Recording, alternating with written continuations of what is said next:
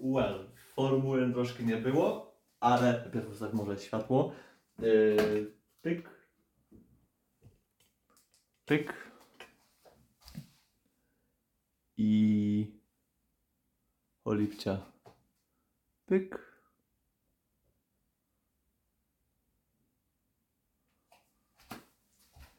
No dobra, troszkę nie było F1, więc też troszkę ja też się uspokoiłem z Lifetime Bożymi. W międzyczasie wleciało parę materiałów z toru Spa-Francorchamps, z toru Poznań nawet troszkę coś wleciało. Wracam też do produkowania takich swoich bardziej stałych materiałów, ale dziś może skupmy się tym, co mamy w programie, a mianowicie w programie jest taka zapowiedź całego weekendu, takie szybkie wprowadzenie do tego, co czeka nas właściwie na najbliższą sobotę, piątek, niedzielę, czyli Grand Prix Monaco w F1, F2, F3, Spa, F4 na Spa, no i danie główne, bym powiedział, bo to jest e, cała taka creme de la tego weekendu, czyli Indy 500, no i Coca-Cola 600 w NASCAR, ale raczej NASCARem nie będę miał tej czasu się zaj- zająć, bo naprawdę jest e, samego ścigania w single jest na tyle dużo, że nawet o DTM, gdzie nie wspomnę, jest tego naprawdę cała, cała masa, więc bez zbędnego przedłużenia przejdziemy od razu do takiego meritum, do tego, co jest y, tutaj najważniejsze. A więc, a więc to właśnie zgasnął, ale yy, przejdziemy sobie najpierw właśnie do Grand Prix Monaco, do tego, co właśnie jest y, coś, co nie, nie, czego nie mieliśmy tydzień temu, bo tydzień temu mieliśmy mieć Grand Prix Emilii Romani. E, Na szczęście uważam, bo w okolicznościach, jak to, się, jak to wszystko się rozgrywało, jakieś to miało się rozegrać, a okolicznością było tak, taką, że mieliśmy no, klęskę żywiołową w północnych Włoszech, gdzie opadało obficie od poniedziałku aż tam do czwartku, potem wiadomo, piątek, sobota, niedziela już ta sytuacja pogodowa się ustabilizowała i znacząco się wszystko poprawiło. Natomiast niestety przez to, że yy, te opady były na tyle obfite i też yy, zniszczenia były na tyle poważne, że też no, sporo osób też tam potraciło życie w, w efekcie tych właśnie opadów. No, Formuła 1 podjęła, uważam, naprawdę naj, najmądrzejszą, jedyną rozsądną decyzję, jaka mogła nam się, jaka mogła tam e, mieć miejsce, czyli po prostu odwołanie całego weekendu i to jeszcze raz udało się to wszystko w środę dokonać. A więc e, odbyło się bez jakiejś farsy typu w czwartek pojawiają się media, pojawiają się dziennikarze, kamery itd.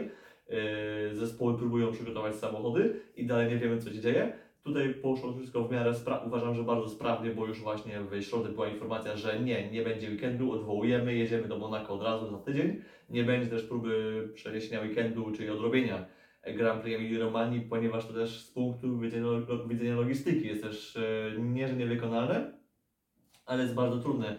E, Pierwotnym takim pomysłem było, że tam mielibyśmy w pierwszy weekend sierpnia odrobić właśnie Grand Prix Romanii, to by też kolidowało z Grand Prix Wielkiej Brytanii MotoGP. I taki był plan, żeby właśnie być, żeby właśnie urwać troszkę tej przerwy letniej, bo to dosłownie byłoby tydzień po Grand Prix Węgier, które znów na koniec lipca by nam kończyło tą pierwszą połowę sezonu. Mielibyśmy wtedy, ten weekend krótszą przerwę wakacyjną, ale to też byłoby trudne do właśnie do rozwiązania z punktu widzenia przepisów sportowych, bo też w trakcie tej przerwy wakacyjnej właśnie w sierpniu zespoły mają obowiązek na te parę tygodni zamknąć fabrykę na dwa tygodnie z tych trzech ponad. No i właśnie gdyby urwano im kolejny tydzień, to funkcjonowanie zespołów oraz właśnie taka próba zmieszania się właśnie w tym okienku byłaby dla, dla niektórych bardzo trudna. Dlatego też e, uznano, że tego właśnie wyścigu po prostu nie będzie i nie będziemy go przenosili w żaden inny termin. Na, jednak wróćmy właśnie już ten do tego, co mieliśmy, do nas czeka właśnie w Monako. W Monako wiadomo, jeżeli będzie sucho, to czeka nas e, procesja. Jeżeli będzie mokro, to też czeka nas procesja, tylko może taka bardziej z walką, z walką patrzę o to, kto, kto mniej albo więcej błędów popełni. E, Jak wiecie, do, jak wiecie doskonale, Monaco okay, jest świetnym torem do, ten, do, do patrzenia się w kwalifikacjach. To jak każdy tam, e, zawodnik pruje tam na, na milimetry, na centymetry właśnie mijając się, z barierkami, czy po zewnętrznej, czy po zewnętrznej, czy po wewnętrznej, e, czy też jeździ na absolutnym limicie opon oraz tego, co pozwala im e, danemu kierowcy samochód, to jest świetne do oglądania, ale to wszystko ma miejsce w kwalifikacjach. Potem w wyścigu jest, e, no, e, bywa różnie, bo bo tak naprawdę wszystko się rozgrywa nieraz o to, kto szybciej doleci do pierwszego zakrętu. Potem tylko w zasadzie czekamy na to, jak to będzie wyglądało podczas pit stopów, czyli kto kogo podetnie, komu się, nie wiem, e, zapiecze, opon- zapiecze się nakrętka w felce, widzę Walteri Bottas w roku 2021 i jego e, Ferrari Pistol, który trwał chyba dwa tygodnie.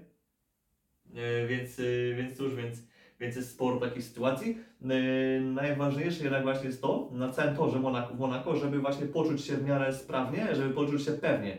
Od początku weekendu tych pierwszych minut, jak się kierowca pojawia torze, to jest, to jest klucz do tego, by osiągnąć jakiś dobry wynik, by też dobrze się właśnie potem przygotować do kwalifikacji, do właśnie do wyścigu, bo to, że większość wyścigu jest procesją, to nie ulega wątpliwości, ale to nie oznacza, że każdy, że wyścig y, każdego kierowcy musi być tutaj procesją. Niektórzy mogą mieć taką sytuację, że mogą, nie wiem, mogą załóżmy zakwalifikować gdzieś dalej, ktoś, bo, bo cokolwiek, nie wiem, bo Leclerc znowu, bo nie wiem, bo Fe- Ferrari zrobi Ferrari jak w roku 2019 i nie zdążył kierowcy wypuścić w Q1, bo, bo coś tam, nie? E, Na ten, na finalną próbę i ktoś będzie startował z stawki, ktoś się nie rozbije w kwalifikacjach i też będzie musiał jechać, e, przebijać się z dalszej części stawki. Jest cała masa scenariuszy, w których coś może pójść nie tak w kwalifikacjach i potem w wyścigu ten ktoś może mieć ciekawe, ciekawe właśnie show, może mieć e, sporo akcji wokół siebie, ponieważ no jeden, jeden szybszym autem w tłoku z wolniejszymi, z wolniejszymi rywalami. No, nawet w Monaco jednak będzie miał coś tam e, do roboty, będzie musiał właśnie o tą pozycję walczyć. E, Kolejna rzecz właśnie, jaką też warto zwrócić uwagę,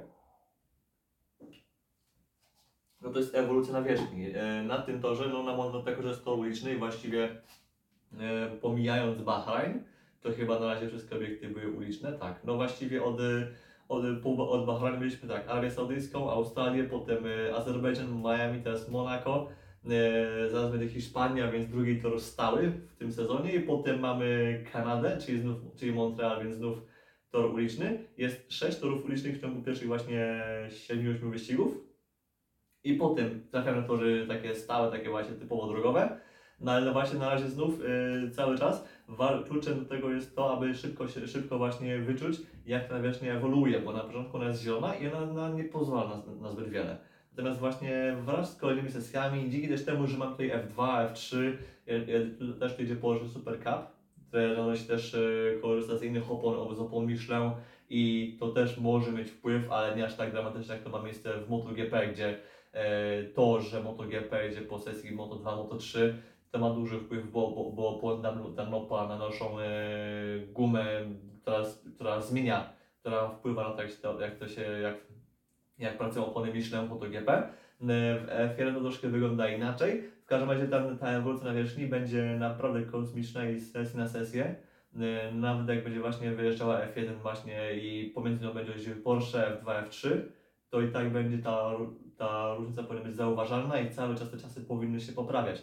E, Nawet pewnie jeszcze w wyścigu będzie można jeszcze zauważyć też, że, że ta sytuacja będzie jeszcze lepsza, a jak do tego jeszcze do- dojdzie deszcz, gdzie mieliśmy deszcz dzisiaj w czwartek e, przed treningiem F3, gdzie też tam e, zawodnicy najpierw jeździ na deszczówkach, potem ktoś chyba próbował może założyć slicków, w każdym razie w F2 już mieliśmy sliki, nie wiem jak to będzie wyglądało w piątek, sobotę, niedzielę, bo też są różne prognozy i może być tak, że możemy mieć deszcz, może być deszcz, może być e, warunki przejściowe, mogą być też, może być też sucho.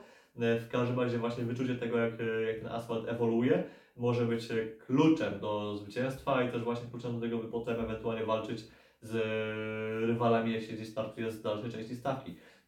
Co jeszcze jest bardzo ważne na tym obiekcie, no to strategia. No właśnie, gdzie, gdzie, ale prawdopodobieństwo samochodu bezpieczeństwa jest no chyba najwyższe w Monaco, to jest, to jest prawie że 100%.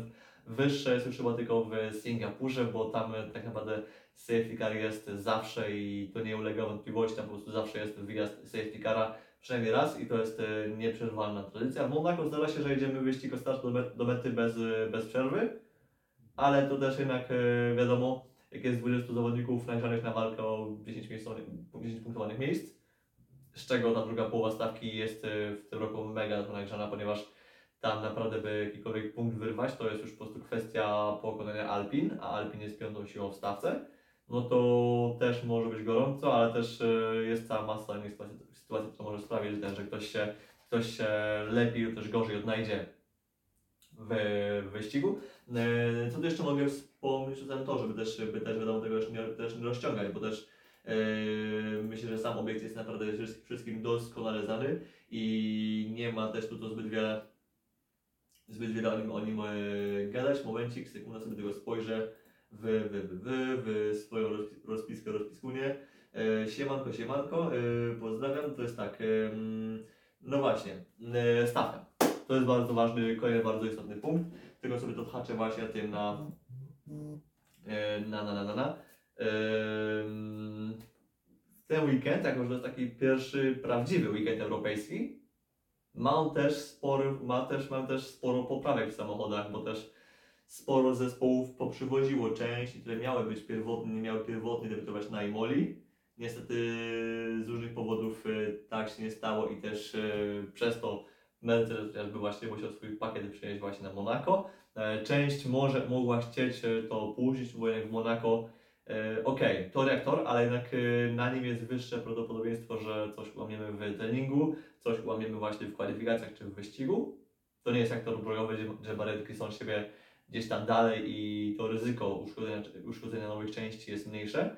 No jednak pamiętajmy, że jak są nowe części, to najczęściej w ten pierwszy weekend ich ilość jest ograniczona. Mamy załóżmy, nie wiem, nawet po jednym egzemplarzu na ten, na, na samochód, a czasem nawet jest tak, że przywozimy po prostu jeden egzemplarz jakiegoś, jakiegoś nowego elementu i dostaje go jakiś jeden z naszych dwóch kierowców i teraz e, weź to uszkodź, bo jak to uszkodzisz, to de facto masz e, nie to wiadomo, to resztę po prostu ze starym pakietem, no ale przez to nie możesz gromadzić informacji o tym właśnie, jak działa nowy pakiet, czy to jest e, krok w przód, czy może krok w tył, czy może po prostu konstant. I de facto pod kątem rozwoju samochodu z tej perspektywy tracisz weekend, jeżeli właśnie tą część e, tracisz, uszkodzisz, etc. Więc e, Mercedes bardzo ryzykownie gra, trochę ryzykownie gra tym, właśnie, że te wszystko, wszystkie elementy, czy wszystkie, ten duży pakiet poprawek, bo to jest podłoga, bo to są sidepody, przede wszystkim to jest, sidepody są najgłośniejszym tutaj elementem, no bo Mercedes de facto pogrzebał teraz e, swoją koncepcję tych e, sidepodów Zero, tych wąskich sidepodów, które weszły do użytku w zeszłym roku. Teraz przywieźli za- znacznie szersze sidepody, też przebud- troszkę, w, troszkę z inną koncepcją, taką bliższą już temu, co miał Aston Martin, czy temu, co wprowadził Red Bull Racing. Plus jeszcze zmiana w przednim zawieszeniu, ale przedni zawias to właściwie prawie każdy na Monaco przebudowuje, ponieważ tu chodzi o to, aby ten układ kierowniczy był w stanie przejść przez ten ultra ciasny nawrót. E, Lewis w, w Monaco i tutaj też akurat, e, akurat e, nie jest jakoś, jakaś szczególna nowość, że ktoś ma inny przedni zawias, inne przednie zawieszenie, natomiast właśnie podłoga, sidepody właśnie w Mercedesie, jeszcze są, jeszcze jest pewnie cała masa poprawek w innych autach, no Mercedes właśnie gra all in i to jest dla nich, nie powiedziałbym być albo nie być, to jest może bardziej być albo nie być w tym sezonie, czy może właśnie powalczą jeszcze o wicemistrzostwo z Astonem Martinem. Oczywiście Red Bull, wiadomo, teraz jest yy, daleko, daleko z przodu. W punktacji jest, w punktacji jest na wiadomo, na innej planecie. Ale też pamiętajmy też, że Red Bull y, ma cały czas tą y, te ileś te 10% godzin mniej bez względu na tego, co miałby pierwotnie za prowadzenie w Mistrzostwach Świata. Plus mają kary finansowe, plus mają jeszcze, no właśnie, mają tą ilość godzin w tunelu zmniejszoną przez, prowadzenie w klasyfikacji generalnej, plus jeszcze za kary, przez te kary z, z roku ubie- ubiegłego. Więc w którymś momencie Red Bull może faktycznie dostać, e, poczuć, to, odczuć to właśnie, że te kary działają. Mogą właśnie e, za, zacząć mieć problemy właśnie z rozwojem auta, bo no po prostu będą mieli mniej godzin w, w tym tunelu i nie będą mogli tak efektywnie, tak wydajnie pracować nad autem, jak to miało, miało miejsce w zeszłym roku, jak to miało miejsce w tym roku na początku. E, I teraz każdy weekend teraz będzie coraz bardziej się nasilał, właśnie będzie coraz e, ta presja na Red Bullu będzie rosła. E, No bo będziemy patrzeć, czy to jest ten weekend, w którym właśnie stracą przewagę, czy może to będzie kolejny. Więc Mercedes albo może być potencjalnie może być cały czas ekipą numer 3, a może być nagle ekipą numer 2, bo się okaże, że właśnie, że przeskoczył Astona, a może się okazać, że nie wiem, że tak się dobrze poczuł na tym torze, a Red Bull właśnie zacznie odczuwać to, że nie mogą aż, aż, aż tak rozwijać samochodu, że nagle nawet są ekipą numer 1, albo właśnie będą numer 2, ale za Astonem. Więc y, tu jest cała masa możliwości, oczywiście wszystko to zweryfikuje tor i nie ma co tutaj się jakoś, y, nie ma co jakoś dalej, dalej się oraz y, snuć jakieś, jakieś tam domysły, to na pewno po prostu będziemy bardzo bacznie obserwować to, co właśnie będzie, jak się będzie sprawował właśnie Lewis Hamilton czy George Russell, to będzie bardzo istotne, będziemy musieli się temu właśnie bardzo y, dogłębnie przyjrzeć. Nie tylko w treningach, ale też właśnie w kwalifikacjach, w wyścigu, e, szczególnie, że w każdej z tych trzech sesji, tych, tych trzech rodzajów sesji czekają nas troszkę właśnie inne warunki, ale to myślę, że to możemy już, e, ten temat możemy skończyć. E, Przejdźmy sobie do, na, szybkość tematu, e, tematu takich plotek, ploteczek e, i tu myślę, że możemy zostać w temacie Mercedesa, no bo Mercedes e, tym pakietem poprawek też musi przekonać Louisa Hamiltona do tego, że warto, aby został z nimi na kolejny rok, na kolejne dwa lata. No bo Luis, y, jasne, ma już 7, 7 tytułów na koncie, z między innymi z nimi, y, ale ma też już blisko 38 lat na karku, więc najmłodszy już nie jest i powoli on już może myśleć o jakiejś emeryturce albo jakiejś właśnie takim ostatnim podrygu w Formule 1 i teraz każdy kontrakt taki będzie właśnie niego podpisywany może być już tym kontraktem ostatnim. Może, może tak, może nie. Może będzie jak Fernando Alonso i, Alonso i będzie się ścigał do 50.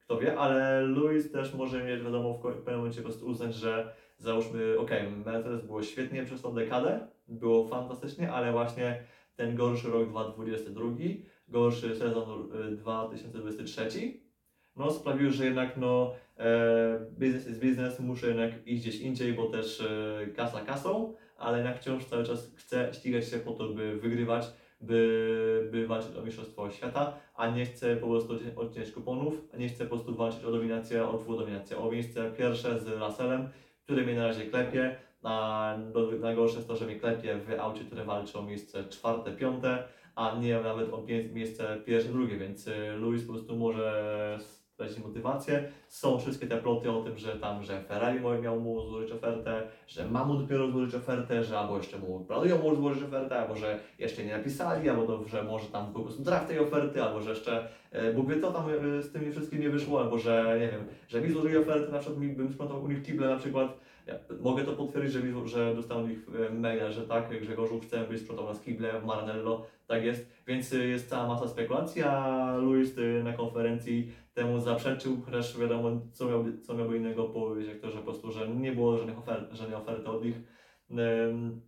Chociaż y, niektórzy potrafią tak ten troszkę pod, podrzeć atmosferę. Luis powiedział, że oferty nie było. Oczywiście można mu wierzyć, można nie wierzyć, bo jednak no, na koniec końców każdy wnioski, wyciąga, każdy jakiś komentarz, opinię wyciąga sam na własny, własny sposób. Ja uważam, że chyba raczej nie było oferty. Yy, A raczej nawet jakby była to Luis by nie byłby zainteresowany, bo gdzie jest Ferrari, no Ferrari jest w tym samym miejscu. Więc jeśli już miałby gdzieś iść, to lepiej może do Astona albo może do Red Bull Racing, ale te, te drzwi w tych ekipach są dla niego zamknięte, nie ma tam szansy. Yy, No i właśnie, ale nawet gdyby Luis yy, miałby tą ofertę, no to w sumie dla niego by to właśnie byłoby korzystne, bo na pewno by Ferrari dostałby jeszcze więcej hajsu, bo już teraz zadaje około 4, 4 dyszek. Tam mógłby zrobić jeszcze więcej, plus mógłby na pewno z miejsca być pewnie e, wyższym kierowcą niż Sainz czy, czy Leclerc. Chociaż tego nie możemy, chociaż wtedy też mogą się różnie ułożyć scenariusze. W każdym razie e, dla niego to też właśnie jest to, to, weekend jest dla niego być albo nie być. Bo właśnie jeżeli będzie lepiej, no to uzna, że faktycznie ok, może zostanę w tym Mercedesie, może już podwyżki nie, dostanę, aż takiej istotnej, ale też mi płacy nie obetną. No a jeśli nie, no to właśnie może jak hej, to Ferrari może poczeka na tą ofertę. Więc Luis y, tym y, robiąc y, więc to nie jest tak, że, że któraś ze stron, że Mercedes nie chce Luisa, bo Luisa na pewno chce, ale wydaje mi się, że Luis właśnie po prostu czeka, aż y, będzie wiedział, gdzie jest, gdzie jest y, W14, jaki jest tegoroczny ich potencjał, na co i właśnie ten samochód stać, y, czy może będzie lepiej, może będzie gorzej, who knows, więc y, tutaj jest, jeszcze jest sporo spekulacji, ale to jest jeszcze powiedział że jest tam coraz bliżej tego, by ze swoją stroną prawniczą, ze swoją stroną prawną już dopiąć e, szczegóły. No więc myślę, że e, jeszcze możemy poczekać, chociaż pewnie się okaże, że jesteśmy bliżej niż dalej już e, rozstrzygnięcia, że raczej nie skończy się jakimś e, tam, nie wiem, e, końcem kariery, jakimś nagle e, sabotaż, sabotażem typu skok do Ferrari i próba wyciągnięcia gówna z gówna, bo no, no, sorry, ale to wygląda jakby po prostu, jakby tam po prostu było regularne bagno i ani Binotto, ani Arriva Bene, ani Domenicali, ani chyba nawet Jean Todt nie byliby w stanie tego wyciągnąć i tam po prostu jest regularny dramat, gdzie też te, ta góra, góra już samej marki też tam próbuje się za bardzo angażować w sprawy zespołu, a wiemy, że jak producent angażuje się bezpośrednio w zespół, no to nigdy to nie wychodzi zbyt dobrze. Widzę Jaguar, widzę Toyota, widzę no właśnie Ferrari, więc yy, sami Włosi się nie uczą na własnej historii. Ale już zostawmy Włochów. Yy, ostatnie plotki z cyklu F1, bo też zaraz troszkę powiemy właśnie o plotkach z WEC-u i tak dalej. Yy, no to słówko właśnie odnośnie Astona Martina, który sporo, który sporo namieszał, który zrobił e, który zrobił spory szum wczoraj, czyli w środę rano, potwierdzając wreszcie to, że będzie silnik Hondy u nich e, w ich zespole od sezonu 2026. A to oznacza po pierwsze, że uniezależnią się od Mercedesa, ponieważ e, no właśnie zmienią dostawcę silników. Honda będzie dla nich, dostawcą wyłącznym. Dekadę temu, dokładnie 10 lat temu oraz tydzień temu e, taki sam deal ogłosił McLaren, co więcej jest za dwoma dealami, między innymi stoi Martin Whitmarsh, a więc wówczas y, dyrektor, powiedzmy to dyrektor operacyjny, szef całego zespołu McLarena wówczas. Obecnie jest to w Astonie Martinie jest to bardzo podobna funkcja, wiadomo, y, dyrektor dyrektorowi w F1, dy- dyrektor zespołu jeden drugiemu w F1 nie jest równy, bo każdy ma troszkę inny zakres obowiązków, każdy ma też troszkę inny, inną jurysdykcję oraz e, inny rodzaj e, managementu stojącego jeszcze nad nim. Więc e, w podobnych, w podobnych okolicznościach znów dekadę później znów Whitmarsh stoi właśnie na tym, na stał w centrali Hondy, wygłaszał swoje piękne, jak najbardziej piękne okrągłe wypowiedzi, ale właśnie tym razem wydaje mi się, że w Hondzie, że Honda może mieć lepsze wejście na tą nową erę silnikową niż to miało miejsce w roku 2015. E, Dlaczego? No bo po pierwsze nie będą McLarenem, a McLaren dekadę temu wydawało się, że tak, że będzie Honda, będzie Alonso i będzie, będzie potęga, bo tu będzie piękny silnik zbudowany pod tą kooperację, to będzie świetny, świetny effort, który może w pierwszym roku, ale w drugim, trzecim będzie przynosił owoce, E, a okazało się, że McLaren nie potrafi się dogadać w ogóle z japońską stroną, stroną tej kooperacji, że i Honda oraz e, McLaren mieli ze sobą w ogóle masę problemów i o ile Japończycy w Hondzie byli w miarę chętni, by tego, by, by tego rozwiązywać, to McLaren po prostu chciał, dajcie mi silnik, taki jaki, jaki chcę. Tu, tu ma być taki, taki projekt, tu ma być e, taki sposób, tu ma być, tu ma być e, taki rozmiar, by był size zero, by to wszystko pasowało tak jak my chcemy, a wy sobie z tym dealujcie, jakoś tam zróbcie, ma być na jutro, nie? I McLaren w ten sposób e, przerżnął 3 lata i de facto przerżnął sobie całą, no myślę, że najbliższą dekadę, jeszcze pewnie parę lat będzie zbierał tego owoce, no bo e, mieli de facto deal fabryczny, a obecny F1, co myślę, że każdy głupi potrafił zrozumieć e, lata, lata temu, za wyłączeniem myślę ery V8, bo era V8 była taka trochę specyficzna, bo tam bardzo wcześnie ro, zamrożono rozwój silników, to właściwie przez całą erę V10, nie wiem, e, jeszcze erę turbo, V12, czy nawet właśnie obecną erę V6, e, z turbo, turbohybrydami, każdy rozumie, każdy zespół, każdy kierowca rozumie, że bycie kierowcą fabrycznym jest kluczem do jakiegokolwiek wygrywania. Nawet nie do walki o mistrzostwo świata, do tego by po prostu wygrywać wyścigi. Y, Ile zespołów klienckich wygrało w, w erze turbo, turbohybrydowej, wygrało wyścigi? Jeżeli pominiemy Red Bulla, który był taką bardzo patologiczną z ekipą fabryczną, mimo że de facto ekipa fabryczna była w Renault od roku 2016, to jeśli włączymy ten taki patologiczny kasus, gdzie mieliśmy silnik e, klasy ekonomicznej i zespół klasy premium, który, to, który miał go w swoim samochodzie, no to taki, no to to było co? Wygrana Alfa Tauri z Pierrem Gasly, wygrana e, Racing Point z Sergio Perezem i to wszystko miało miejsce w roku 2020, więc takim bardzo porąbanym sezonie. E, no jeszcze mieliśmy pole position Williamsa z Felipe Massą i to by było chyba na tyle, więc e, well, po prostu dobitnie tamta era pokazała, że bycie fabryką jest po prostu absolutnie kluczowe. Jeżeli nie masz, nie masz e, silnika, które rozwijają pod Ciebie, no to sorry, bardzo nie istniejesz. E, odnośnie właśnie bycia fabryką, no to właśnie ten ruch na pewno nie jest na, na rękę Mercedesowi, ani właśnie Red Bullowi. Dlaczego? No bo po pierwsze Mercedes Aston Martin uniezależni się tym, czasem, tym samym właśnie od Mercedesa. Oczywiście jeszcze mają rok 2023, mają jeszcze rok 2024, mają jeszcze rok 2025 e, i przez te 3 lata muszą właśnie z Mercedesem się nie przemęczyć, a po prostu muszą jakoś kooperować, tak aby ta relacja jakkolwiek działała. No bo na pewno Mercedes będzie jakoś e, kładł kłody, będzie na pewno mówił, że a tu tych trybów e, to nie używajcie, że tutaj, tutaj nie możecie odpalać, e, nie wiem, party mode, nie możecie odpalać jakiegoś tam najwyższego trybu e, hybrydy w kwalifikacjach, czy coś tam, że te tryby są tylko tam, e, albo tam są niebezpieczne, a de facto są po prostu zaklepane tylko dla ekipy, dla Luisa oraz dla George'a, że no po prostu macie bana ten na ten, ten, ten i ten tryb, bo takie są praktyki normalnie, właśnie, że fabryka nie pozwala odpalać klientowi tego i tego pod karą, pod groźbą kary jakiejś tam umownej, finansowej, czy woli zerwaniem całej współpracy. Na jakieś tam specjalne tryby są często dla, ten, dla zespołów, dla kierowców fabrycznych, e, więc takie praktyki na pewno będą miały miejsce. E, no jakichś sabotażów jawnych nie będzie raczej, więc y, to, to nie jest to nie jest Renault, gdy kończyli współpracę z Toro Rosso w roku 2017, gdzie tam jawnie były po prostu jakieś już krzywe wałki kręcone i to nie tylko w silniku, ale po prostu ogólnie w, w całej kooperacji. E, Aż takich krzywych sytuacji nie będzie. E, Wracając do meritum, jednak właśnie na tym sporo straci, no bo nie będą mieli już e, pod kontrolą właśnie Astona Martina.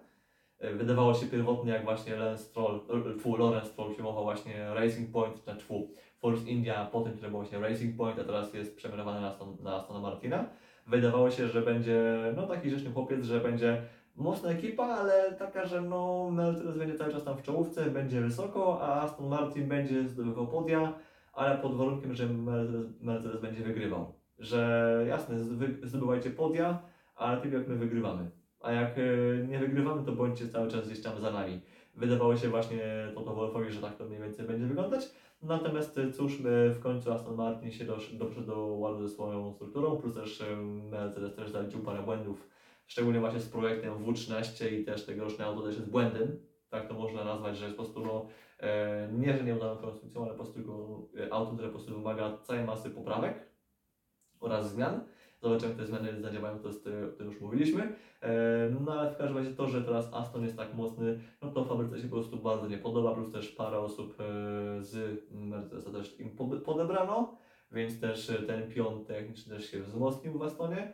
Red Bullowi też to nie jest na, na rękę, bo okej, mają swój projekt tego od obecnego silnika Hondy, no ale nie będą mieli żadnego wsparcia. Wszystko, co będą robili z tym silnikiem pod kątem roku 2026, gdzie muszą przygotować e, jasne, p- oparte, oparte będzie wszystko ten sam silnik V6 z pewnymi modyfikacjami, ale hybryda nie będzie już MGU-H, będzie tylko MGU-K i będzie ono jeszcze bardziej e, dojechane, będzie jeszcze bardziej rozbudowane, będzie generowało jeszcze więcej mocy, no to, nie, no to będzie dla nich e, ciężki kawał chleba, aby właśnie samemu to podźwignąć. Oczywiście będzie wsparcie finansowe, marketingowe od Forda, E, technicznie nie wiem, czy tam będzie jakaś kooperacja, nikt w sumie chyba nie wie, e, tak na, tak na pewno. E, więc a Red Bull oczywiście ma dobry, mają dobrą bazę, ale zobaczymy, co przez te 3 lata właśnie z tej bazy przygotują do roku 2026. Mam nadzieję, że to będzie jak najbardziej konkurencyjny sprzęt, który pozwoli też e, nam, tej nam tą stawkę mega zrównać. No i plus też, e, no właśnie, skoro nie, nie, będą mieli wsparcia Hondy, nie będą też mieli jeszcze właśnie inżynierów właśnie z Japonii, którzy właśnie mają tą wiedzę, mają to know-how. Część z nich e, zawczasu jeszcze podkupili właśnie z Hondy, z Mercedesa też, też parę osób z działu silnikowego też poszło e, w międzyczasie, ale jeszcze w międzyczasie, nie wiem, Dan Fallows chociażby właśnie z Red Bulla też uciekł do Astona Martina, więc cały czas ten Aston Martin zbiera właśnie od siebie, do, sie- do siebie zbiera ludzi z Mercedesa, z Red Bulla, z jeszcze innych ekip i, i to będzie naprawdę zakładać na potęgę. Oczywiście może skończyć się, skończyć. Ciężko będzie do- dorównać Red Bullowi, bo jeśli dorównać Red Bullowi, to znaczy, że wygrywasz. Znaczy, jeśli dobrze, że musisz wygrywać, by móc powiedzieć, że tak, dorównuję Red Bullowi. E, Natomiast y, pytanie też, y, też o, tym opisywałem dla serwisu MotoHype.pl, czy właśnie, czy będą bardziej, Aston będzie bardziej McLarenem Hondą, czy Red Bullem Hondą? No McLarenem Hondą ciężko będzie być, bo naprawdę trzeba już po prostu być wręcz dziadem na samym końcu stawki, trzeba by być już e, zespołem, który po prostu nie potrafi współpracować z producentem, a to jest naprawdę wielka sztuka, mając kogoś, z kim chcesz wygrywać razem, e, to jest wielka sztuka, by móc zrobić to tak gównianie, żeby po trzech latach zrywać współpracę, jak to właśnie zrobił McLaren. Red Bull jak e, wziął Hondę najpierw do Toro Rosso, a potem do swojej głównej ekipy, no to naprawdę tam po prostu było po prostu jak miodzie, po prostu wszystko, co chcesz, co, e, co, czego potrzebujecie panowie z Hondy, macie, jasne, zrobię wam tak, taki pakiet, byście to mogli opchnąć, byście mogli ten silnik e, zmieścić, A Honda, czego wy chcecie? No tak, taki, żebyśmy też, to, też mieli taką, taką charakterystykę silnika jasny, nie ma problemu, pracuje na tym wspólnie, Bank, wszystko pięknie, właśnie ładnie pracowało pod tym kątem. Wiadomo, potem jakieś mniejsze tarcia. Honda też e, uznała, że hej, ten, ta, ta obecna era nam się tak nie podoba, że mamy inną wizję na te najbliższe 20 par lat i chyba nie zwijamy manatki, ale teraz jednak chyba wracamy. E, Jeszcze troszkę z tym Bullem współpracują, ale teraz będą wszystko się tak wiesz, będą się wycofali, wycofali, wycofy, wycofywali się rakiem, byliście w stronę Astona Martina, co im to finalnie przyniesie. Zobaczymy na pewno właśnie Aston Martin będzie miał wszystkie zasoby, jakie świata, jakie właśnie jakich potrzebują. Właściwie jedynym na razie chyba jedną słabością, mankamentem może być drugi kierowca tego zespołu, czyli Lance Stroll, no bo Alonso też wiesz, nie jeździć nie będzie, a jeśli dalej będą mieli kierowcę, który jeździ, ma problemy ze zdobywaniem punktów albo zamyka tą czołową ósemkę kierowców, no bo mam teraz Red Bulla, Ferrari, Mercedesa, Astona, e, czyli cztery czołowe zespoły z ośmioma, kierowcami. Jeżeli Stroll jest regularnie najsłabszy z nich, gdzie ewidentnie ma drugie auto w stawce, a jest e, powiedzmy to czwarty, czy po prostu ósmy, ale jest czwartą, e, jeździły, jeździ tym jakby to po prostu czwarte auto, nie drugie auto w stawce, no to coś jest na rzeczy, jednak no sorry Stroll, ile już można.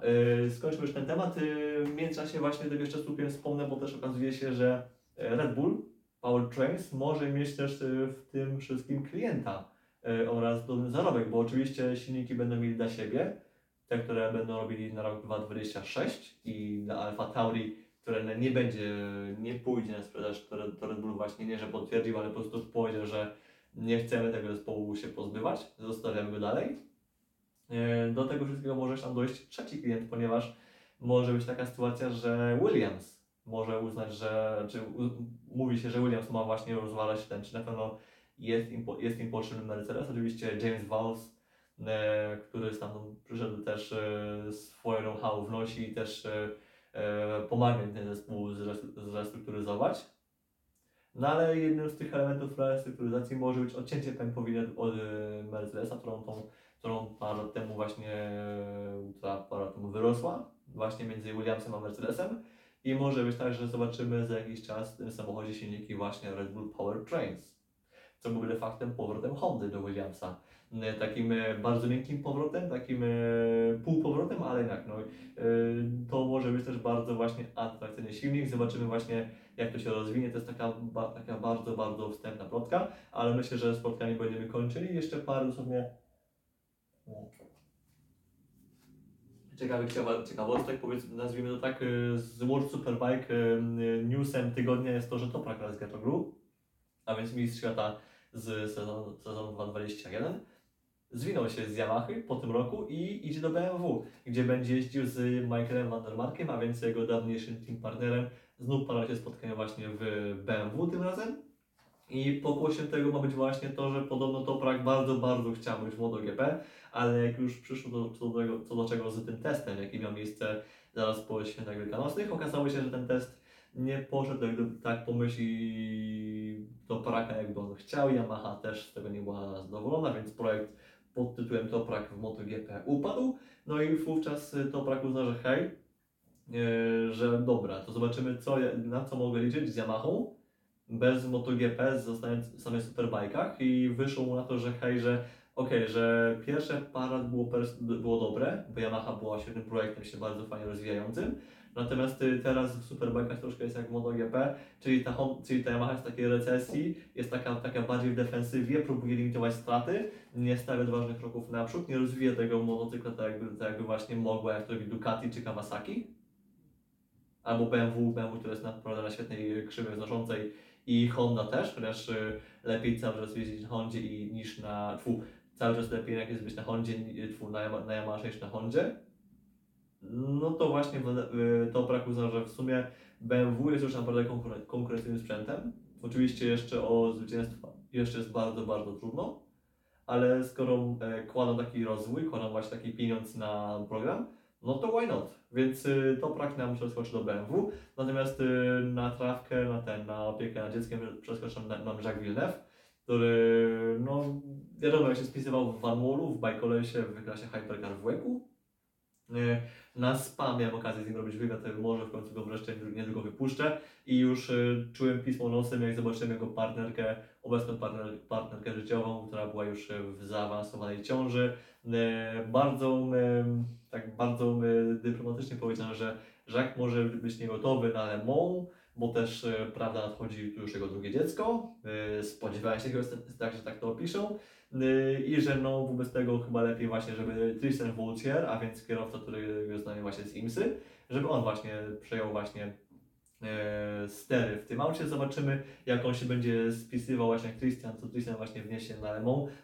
Wygląda na to, że na, na Monza z kolei już Jacques Villeneuve wróci, więc na ten główny wyścig go odsuwają od, od samochodu. E, Zobaczymy, czy Tristan będzie tym czołowym kierowcą Van Walla Bajkolesa, no raczej gorzej niż Guerrieri nie będzie, gorzej niż Villeneuve nie będzie, a czy będzie lepiej od e, Toma Limana, to się okaże. No, lepiej byłoby, gdyby był właśnie szybszy od e, Toma, bo dzięki temu, gdyby właśnie on był szybszy od Toma, to Tom też na tym zyskał, Esteban też na tym zyskają, e, zyska, więc cały projekt na tym zyska. Na pewno zyskają kierowcy, który nie będzie szybszy, który będzie, nie będzie tak wolny jak Jacques. No Jacques był ewidentnie najwolniejszy z tej trójki, bo on tam tracił po 2-3 sekundy nieraz na kółku względem właśnie team partnerów, w sensie zmienników. No to jak teraz będzie ktoś, kto będzie szybszy od Toma, to cały projekt też na pewno przyspieszy i będzie, będą bliżej czołówki LMP2 przynajmniej. Nie, wiem, czy będą lepsi od e, Glika, czy może od, e, czy może od Peugeota.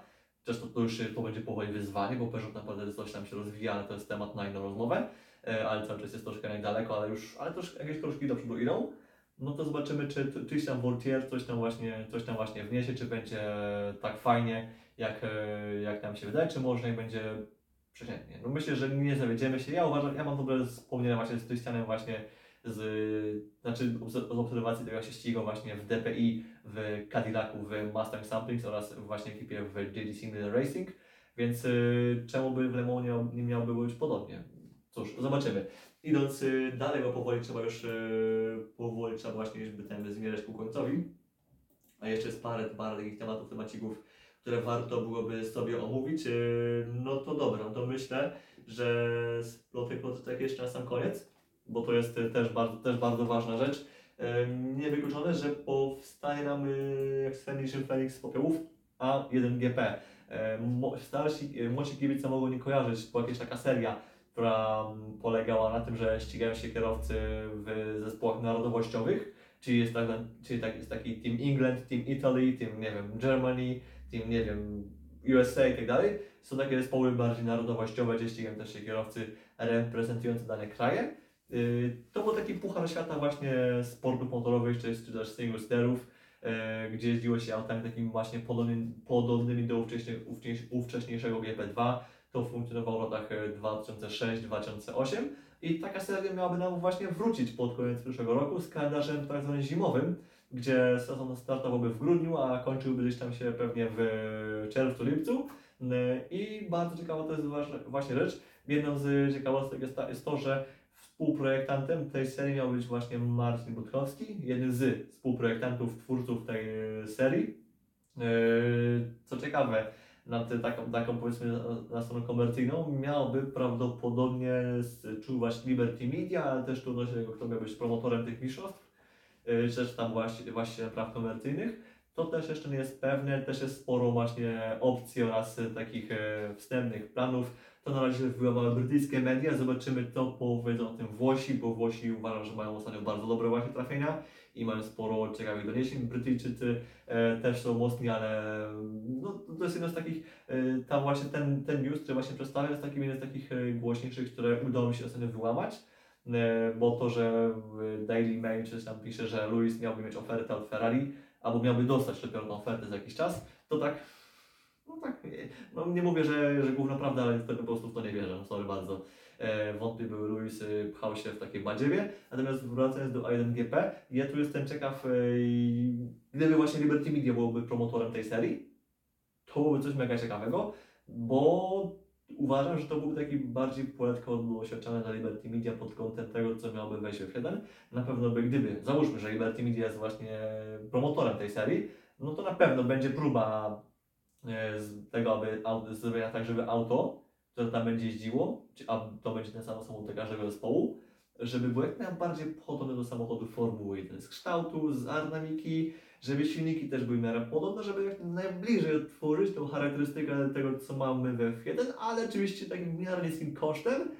Na pewno założenie jest takie, z tego to też wiem, że ten samochód miał być jak najbliżej, najbliżej em, e, jak najbliżej Super Formula, że miał to by, by być taka druga najszybsza seria single sterowa na świecie, a więc no to już naprawdę e, wchodzimy w rejony Formuły 1, bo teraz e, skoro mamy Super Formula w Japonii i ona wchodzi spokojnie w 107% bolidów F1 obecnych.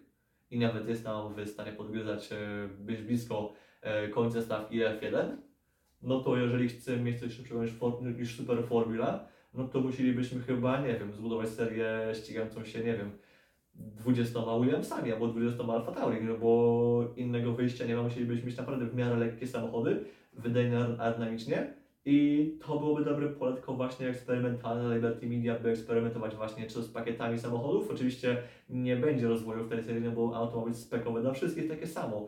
I pewnie rok po roku ono się nie będzie jakoś mega zmieniało, tylko może będą były pewnie delikatne zmiany, małe modyfikacje. I myślę, że to właśnie byłoby dobre dla Liberty Media, by właśnie mieć, tak, mieć taką serię. Do tego też właśnie móc eksperymentować z formatem, by móc eksperymentować z torami, właśnie czy ścigamy się na takim torze, czy na innym, czy nie wiem, wy- wywalamy ten, ten, tamten tor.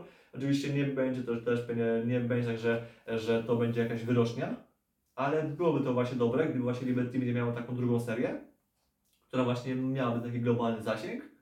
E, Nie byłaby F1, byłaby taka mniej polityczna, taka bardziej stricte wyścigowa, gdzie mogliby właśnie bardziej robić show, a F1 byłaby po prostu bardziej taka, no tą F1, którą znaliśmy jeszcze 15-10 lat temu mniej więcej, taka, taka bardziej, taka mniej, mniej, mniej pacytkowa, taka mniej cyrkowa, nie? Mi to by się bardzo podobało, gdyby jeszcze do tego wciągnąć paru kierowców takich z dużymi nazwiskami, Oczywiście Jacques Villeneuve raczej nie, bo już, no sorry, no już, już, już tam Jacques'a proszę pchajmy, nie? Ale wielkoformatowych kierowców, e, czy ze świata sportscarów, czy ze świata IndyCar, też IndyCar by to pewnie nie byłoby na rękę, ale na pewno będzie tam próba wepchnięcia wyścigów Ara- u Arabów, e, czy w USA pewnie będą też pchane wyścigi jak najbliżej Indianapolis, byleby tam jak najbliżej się z tego toru zbliżyć, coś- tam e, kęsnąć. Więc e, na pewno tam będzie, na pewno gdyby Liberty to e, było promotorem tej serii, to wydaje mi się, że właśnie byłoby sporo kombinowania pod kątem tego, jak e, zrobić z tego taki, taką, coś tak, taki, taki eksperyment e, para, para F1, że nie jest to F1, więc możemy z tym eksperymentować, możemy bawić się z formatem, możemy się bawić, nie wiem, z jakimiś różnymi innymi, nie wiem, e, pierdolkami typu, nie wiem, pff, e, 2DRS-y w samochodzie, nie wiem, jakieś inne takie e, dziwne rzeczy, wywalane skrzydła, bo nie wiem, e, robimy docisk tego z podłogi, e, cała masa jakichś takich e, dziwnych rzeczy, e, które by mogły właśnie powiedzieć Liberty Media, ok, możemy spróbować z FIA przepchnąć takie, takie przepisy, taki format, takie samochody i to byłoby bardzo fajne, a jednocześnie właśnie mielibyśmy bardzo jakąś mocną serię. Mam nadzieję, że poziomowo też to byłoby coś potężnego, że ścigali nam się kierowcy z licencją platynową, złotą, więc najbar- tacy taki już top of the top. Eee, z mniejszym udziałem jakichś tam emerytów, wiadomo, Nigel Mansell przyjął sporo rzeszę kibiców w, właśnie w GP Masters swego czasu, więc jeszcze innej, innej podobnej serii, ale jednak no ściganie się z e, byłych kierowców F1, który już, którym już było bliżej do fotela bujnego niż do fotela, fotela wyścigowego, no fajne jest, jak, jak się jakby ten, by móc powiedzieć, że a wyścig, widziałem wyścig e, Nigela Mansella, albo a, że oglądałem wyścig e, z udziałem Cedric Gilberno, wotu E, ale jak już patrzymy na ich osiągi, no to już wiadomo, widać, że, że spadek formy jest ewidentny, więc e, może taki jeden kierowca być, ale jednak fajnie, ale jak, jednak ja uważam, jednak ja mam takie wyjście pragmatyczne do motorsportu, że nawet jak oglądam WEC, gdzie mam brązów w GTA i silverów w LMP2, to jednak ja tam przychodzę dla kierowców tych topów do top, dla platyn, dla dla złot, dla tych najmocniejszych kierowców, a cała reszta fajnie, ale jednak e, nie są oni dla aż tak konieczni. E, w końcu myślę, że możemy przejść na sam koniec, y, bo już chyba o F2, F3 nie wspomnę, no do, dobra, tylko F2, F3 dosłownie, no dosłownie słówkiem nie będę się dosłownie po prostu, no dzisiaj się po prostu nie rozjadę, nie ma szans, zobaczymy jaki będzie weekend w Monaco, to Purcher prowadzi w klasyfikacji generalnej, Frederick Westi. To jest na razie dla mnie zaskoczenie sezonu, bo po tym jak dziadował w Formule 2, w Formule 3, gdzie wydawało się, że a Mercedes wziął go, nie wiem, dla hajsu, dla czegoś tam, yy, nagle się okazuje, że Frederick Westi może być całkiem fajną opcją, że, znaczy fajną opcją, że na razie jest bardzo fajny progres i bardzo jakieś tam fajne punkty zbiera, no, widzicie klasyfikacji generalnej, więc naprawdę ja jestem w szoku, o ile Theo Purcher no, w już swoim trzecim sezonie F2, y, gdzie inni mówią, że jest już za stary, a Theo Purcher ma chyba 19 albo 20, 21 lat eee, i uważam, że za rok będzie w sam raz na F1, no nie, nie powiem, że jest pod presją, bo wykonuje dobrą robotę i bycie pierwszym, drugim w generalce dla Theo Purchera będzie na koniec roku czymś świetnym. Więc yy, na razie wykonuje świetną robotę. Jeżeli spadnie na, trzecie, na trzecie miejsce za Iwasę, to będzie świetnie. Frederick Westi to jest na razie zaskoczenie sezonu pod kątem tego, jak się spisywał do tej pory w seriach norskich właśnie, gdzie zrobił się mega głośno, jak go wziął pod swoje skrzydła Mercedes. I wydawało się, że Mercedes troszkę Y, przestrzeli właśnie z jego wspieraniem. Y, a Yomi Łasa na trzecie miejsce na razie bardzo, bardzo taki e, równy. Naprawdę oczywiście tam były błędy, były, były różne pechy i niepechy, ale naprawdę, naprawdę z Iwasy jestem zadowolony i uważam, że Yuki Tsunoda może już jak najbardziej trząść portkami. Nawet jeśli pokonuje Nika De Vriesa, to jeśli będą chcieli za rok wepchnąć Lawsona do F1, a myślę, że będą chcieli, że Sat na pewno pomyśli, że Alfa Tauri na pewno pomyśliby, wepchnąć się Lawsona, bo Lawsona nie można tak po prostu marnować, znaczy nie marnuje się Super Formula, ale jednak celem jego jest F1. Na Super Formula jeszcze mu przyjdzie czas. No natomiast jeśli chce być F1, to musi być teraz, bo do Super Formula jeszcze zdąży pójść. Ale do F1 musisz po prostu iść, póki jesteś młody, świeży, a do Super Formula możesz pójść kiedy, kiedy tylko chcesz. Więc yy, dla mnie wydaje się, że jeśli będzie dalej Lawson yy, szedł po ten tytuł, to ma prawie pewniaka z tego, że będzie za rok w F1. E, Iwasa może też powalczyć z, o fotel, tylko pytanie, gdzie, gdzie wtedy będzie ze wszystkim Yuki Tsunoda.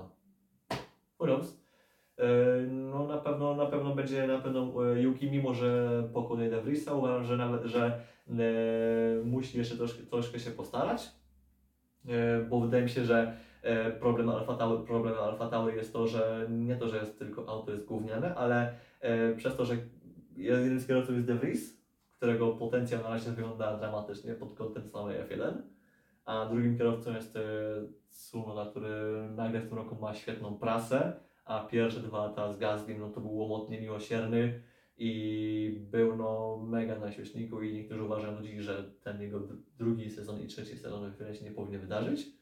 E, no uważam, że on jest szybki, tylko nie wiem, czy on pokazuje pełnię potencjału tego auta. Jasne, auto Satu jest kiepskie, ale nie wiem, czy on pokazuje jego pełnię potencjału.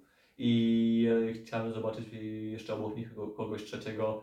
No Ricardo nie, bo Ricardo, Helmut Marko powiedział, że jest dobry jako trzeci kierowca Red Bullu, ale fotelu mu w Sacie nie damy, bo, bo jego osiągi na symulatorze są no różnią się względem Pereza oraz y, Verstappena, więc nie ma raczej szans na to, by nam Ricardo zawitał, więc na razie potencjału Sato nie poznamy i chyba nie poznamy w ogóle w tym roku. No w każdym razie Iwasa może być naprawdę mocnym, y, jeśli chodzi właśnie o walkę, to drugie, pierwsze miejsce nawet właśnie w klasyfikacji F2. Oliverman jako debiutant, chyba jako debiutant, tak, debiutant tego roku naprawdę może być y, też, też siebie dumny, więc naprawdę ten sezon w czołowej czwórce. Jest naprawdę świetny. Jeszcze, no i jeszcze E, Kuszmajnie to też e, nowa nadzieja hinduska. Wow, naprawdę też jestem troszkę pod jego, pod jego, pod jego wrażeniem. Mi się podoba. F3 na szybkości dosłownie też, e, cóż tam się dzieje, Gabriel, Bortoletto. Cóż, na razie, na razie, na razie po prostu idzie bardzo niezawodnie, nie? Na razie, po prostu, na razie idzie po tytuł. Oczywiście Gregoire Sossi w swoim drugim roku w F3 idzie mu coraz, coraz lepiej. Pierwszy był troszkę taki trudnawy, ale no ten rok po prostu pierwszy był taki na, na przeczekanie, na przeczekanie. Dino Beganowicz, e, trzecie miejsce w klasyfikacji generalnej, też na razie coraz, coraz lepiej i widać, że ten, że wsparcie Ferrari oraz wsparcie Premy może procentować. Nie będę się rozjadał dalej. Oczywiście Piotr Wieśnicki cały czas walczy o swoje pierwsze punkty oraz o to, by nie być ostatni w klasyfikacji w sezonie F3. Na razie właśnie stawka nam niestety zamyka. Y, Mam nadzieję, że będzie z czasem będzie lepiej. I włoska Formuła 4, bo też jedziemy w tym weekend y, z F4 to że Spa Francorchamps, gdzie rok temu Piotr, yy, tfu, Piotr. Kasper Sztuka najlepiej, yy, najlepszych wyników. Nie miał. To było takie w miarę trzepanie się po trudnym miejscach, które, które było trudne zarówno w zeszłym roku, jak i w tym roku, yy, gdzie w obydwu latach miał taki wyścig, że nawet nie wystartował, a jeszcze w innym razie były jakieś problemy, no a w końcu jeszcze w innym trzecim wyścigu były punkty. Mam nadzieję, że na SPA nie będzie już takich dramatów, bo na razie Kasper Sztuka uważam, że może walczyć o, o drugie, trzecie miejsce w klasyfikacji, ale przez to, co się dzieje z jego autem, no jest po prostu kasza na wybitna. E, Kończymy już tematy z serii norskich. E, Na sam koniec dosłownie skakujemy do ten, do Indianapolis e, oraz do serii IndyCar, które w końcu rozegra ten najważniejszy wyścig e, całego sezonu. Jeden z w sumie największy spektakl wyścigowy na świecie. Oczywiście to jest taka e, samowolka z tą nazwą, bo World Greatest Spectacle e, in Racing jest tylko jedno i nazywa się Mazda MX-5 Cup. Ale jednak e, nie można odmówić IndyCar tego, że to jest naprawdę świetne ściganie, jest świetna, świetna atmosfera, fantastyczna rywalizacja i takie rywalizacje świadkami będziemy właśnie w ten weekend, ponieważ właśnie rusza 107 edycja Indy 500 e, na pole position, no właśnie, sobie szybko odpalmy, odpalmy sobie pięknie listę startową, listę startową, em, em, no, jak to się nazywa, e, całego grid, żeby też, żeby też właśnie sobie to właśnie pięknie, ładnie ustalić. To jest tak, Alex Palou, Reynolds VK, Felix Rosenquist, a więc pierwsza trójka to, są, to jest dwóch kierowców, tfu, kierowca Ganassi Racing, potem Reynolds VK oraz Felix Rosenquist i Rosenquist jako top- topowy McLaren. Natomiast e, dla mnie znów świetnie w kwalifikacjach się właśnie spisał Adrianus VK. E, w poprzednich latach świetnie właśnie się kwalifikował właśnie do Indy 500, bo w dwóch poprzednich latach, jak startował właśnie w IndyCarach, był chyba nawet najwyżej kwalifikującym się Chevroletem w ogóle, gdzie no Chevy wyparł ostatnio tak ma troszkę problemy właśnie z, z, z kwalifikacjami do właśnie do Indy 500. Drugi rząd to Santino Ferrucci, Pato Award oraz Scott Dixon i zobaczymy, czy Scott Dixon w końcu przełamie swojego właśnie e, pecha, jeśli chodzi właśnie o walkę, w, o walkę, o zwycięstwo w, w, w, w, w. O Jezu, uciekł mi teraz, uciekł mi teraz e, słowo, fu. Zobaczymy, czy Scott Dixon w końcu wygra Indy 500, no bo właśnie to jest e, coś, o co, o co walczy, fu, Indy 500, o, czy wygra Indy 500 po raz drugi w karierze, bo udało to się już w roku 2008, natomiast y, od tych 15 lat był wiele razy w pozycji, której mógł wygrać, y, zawsze jakaś awaria, kara, kraksa, cokolwiek innego i wszystko zawsze poszło wiadomo gdzie, wiadomo w co, więc zobaczymy, czy Scott Dixon będzie znów powalczyć. Y, oczywiście patrząc po tym, że ma bardzo mocnych team partnerów właśnie, czy to Palou na pole position, czy Marcus Ericsson, gdzie on startuje na z czwartego rzędu, ale na ósmej, na ósmej lokacie, no to naprawdę Scott Dixon do Chip Ganassi Racing ma naprawdę prawie wszystko, czego potrzebują do zwycięstwa. E, tak samo McLaren, e, czy to właśnie z Awardem, czy z Felixem Rosenquistem. Alex Rossi jest chyba dalej, żeby teraz y, dobrze się rozeznać. Alex Rossi jest, no dobra, trzeci rząd i siódmy miejsce siódme. Natomiast y, Tony Kanan też nie jest daleko, bo to jest miejsce, które? Miejsce, e, twórz, y, miejsce dziewiąte, więc y, McLareny McLaren kontra Chip Ganassi. To może być właśnie ta walka. A gdzie w tym wszystkim jest Penske? Otóż Penske jest y, w czarnej głębokiej, tak można powiedzieć, no bo y, tak można opisać sumie też po poprzednich kilka lat, no bo właśnie odkąd mamy ten aeroscreen w IndyCarach, no to jakoś y, nam za bardzo Team Penske nie walczy o zwycięstwa. Żeby być dokładniejszym, gdzieś nam startują y, Team Penske w tym roku. Czwarty rząd, miejsce 12, Will Power. Potem mamy 14 miejsce Scott McLaughlin. Ym, 15, 16, 17 jest potem Joseph Newgarden, więc y, obydwa, wszystkie trzy Team Penske poza pierwszą dziesiątką. W drugiej po prostu dziesiątce, od miejsca 12, 14, 17 to są trzy miejsca dla Powera. McLaughlina oraz y, Josepha Newgardena, więc troszkę, troszkę daleko, no ale i tak lepiej niż y, team y, Royal Letterman Reddingan, gdzie też y, no, wydawało się, że będzie, będzie potęga, po tym jak właśnie się świetnie spisywali w Grand Prix Indianapolis, a więc na tym wyścigu na innej konfiguracji toru.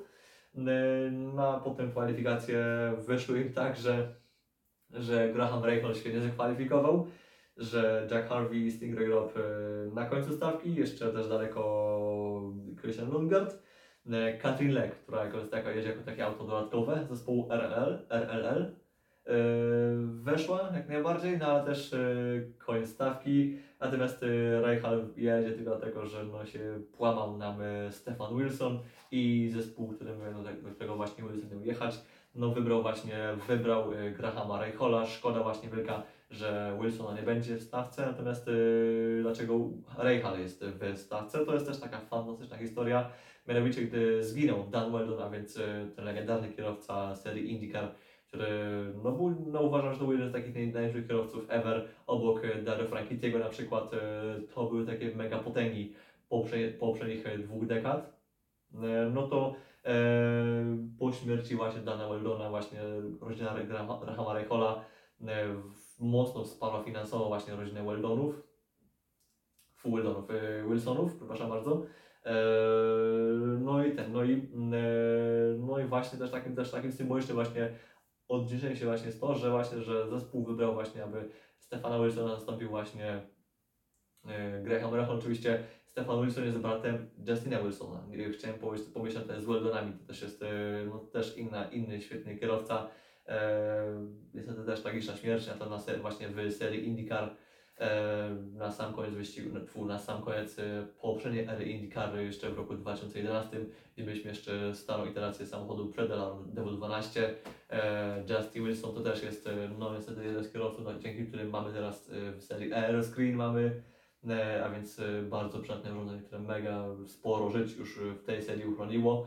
E, Idąc to już tak dalej, już e, zmierzając ku końcowi, bo też już e, gonił też jeszcze inne sprawy, no to na pewno trzeba oddać to, że 26 miejsce wywalczył nam Agostin Canapino, a więc ten Argentyńczyk, którego no, dużą sympatią nie darzymy, mówimy, że jest tam bardziej dla pieniędzy i też spo, zbyt wiele zbyt wiele, że powiem, osiągów nie wnosi do tej serii, natomiast dzięki temu, że aż tak nam nie dziaduje, no to jakkolwiek y, możemy, możemy ten, możemy mieć e, liczyć na to, że coś tam nam y, fajnego pokaże, ale też zbyt wiele bym, zbyt wiele bym nie liczył. Daleko też jest w ogóle w kwalifikacjach Team Andretti, no bo patrząc dokładniej, gdzież oni nam są, gdzież oni nam są. Kyle Kirkwood zamyka piąty rząd, a więc miejsce 15. Potem idziemy dalej. Eee, cyk, cyk, cyk. Grosjean. Grosjean to jest miejsce 19. Rząd siódmy. Idziemy dalej, idziemy jeszcze dalej. Colton Herta. Ten sam rząd, miejsce 21, więc rząd siódmy. I któż nam, któż tu nam jeszcze? No i Marco Andretti, rząd ósmy, więc miejsce 24. No jest y, kiepski. Oczywiście Pagenaud oraz y, Gaston Neves z MSR y, zespołu Mershank Racing no też wiadomo, też nie najlepiej sobie radzą, ale jakkolwiek cóż, no też, też jest po prostu kiepsko. Widać, że po prostu McLaren oraz Chip Ganassi Racing wręcz zdominowały te kwalifikacje. Teraz tak szybko, końc, już szłem końca, co będzie bardzo ważne w tym wyścigu. Y, To nie jest tak F1, że y, na, torze, na torach drogowych, że bardzo ważne jest prowadzenie przez cały wyścig, by mieć track position, by prowadzić i tak dalej. Nie. Na owalach ściganie jest totalnie inne, to jest totalnie inny rodzaj ścigania i tutaj właśnie prowadzenie nie jest najważniejsze przez cały wyścig liczy się tylko prowadzenie na, na, na, na linii mety na okrążeniu, na okrążeniu 200. To jest jedyne, co tu się liczy. E, W tym czasie przez, te pozostałe prawie 200 okrążeń musisz być na drugim miejscu, trzecim miejscu, czwartym miejscu, gdzieś w tego się trzymać. Draftujesz się za liderami, oszczędzasz paliwo, oszczędzasz opony, starasz się ich nie przegrać, pilnujesz, by cię nikt z tyłu nie zaatakował, próbujesz przeżyć te pierwsze 185 okrążeń, a potem finalne 15 kółek to jest już shootout, to jest po prostu już jazda na pełną parą, nie oszczędzasz opon, nie oszczę- nie oszczędzasz paliwa, gdzieś pełną parą, pełnym właśnie pełnym ogniem po to, by cisnąć, by właśnie dogonić liderów, by właśnie pozbawić, pozbawić ich prowadzenia właśnie w takim miejscu, aby już nie mogli Ci odebrać prowadzenia. Pilnujesz właśnie draftu, by ten, byś Ty mógł się z jakimś draftować jak najdłużej właśnie, by to paliwo oszczędzać. by też osz- oszczędzać opony, by też nie jechać e, na czele, jazda na czele, jasne, masz czyste powietrze, masz mniej brudu e, z tytułu właśnie tego, że masz brudne powietrze z innych aut, ale z drugiej strony masz problemy z tym, że masz największy opór powietrza, więc paliwo się szybko zużywa i też gonisz, e, uciekasz przed całą resztą, więc opon też się zużywa. Oczywiście jadę za kimś, też to opony też się grzeją, bo też masz mniej czystego powietrza przed tobą, więc cały czas to jest taka gra, e, kto mniej, kto, kto lepiej to dobierze, kto się lepiej w tym odnajdzie.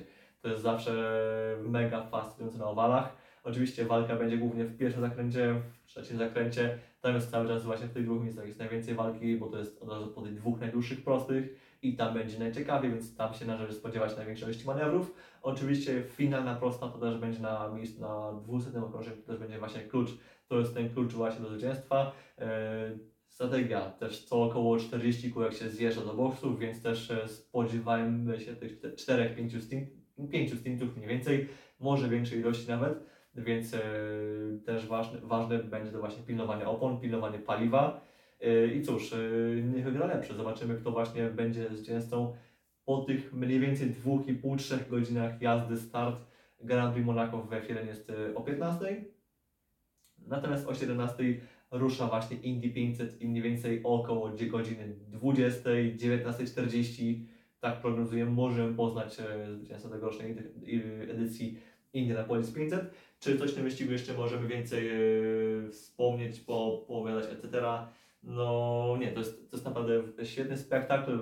Na ten wyścig ściągają kierowcy właśnie z IndyCar, często z F1, czasem z F1, czasem ze sportscarów, czasem nawet z NASCAR. Za rok będzie właśnie Kyle Larson, mieliśmy Kurta Busha, mieliśmy Fernanda Alonso z F1, mieliśmy Maxa Chiltona, mieliśmy właśnie Markusa Alexandra, który rok temu tu wygrał i ścigali się regularnie. Mamy Romana Grożana, mamy z, y, też typowych wyjadaczy już y, z serii IndyCar właśnie Willa Powera czy Scotta Dixona.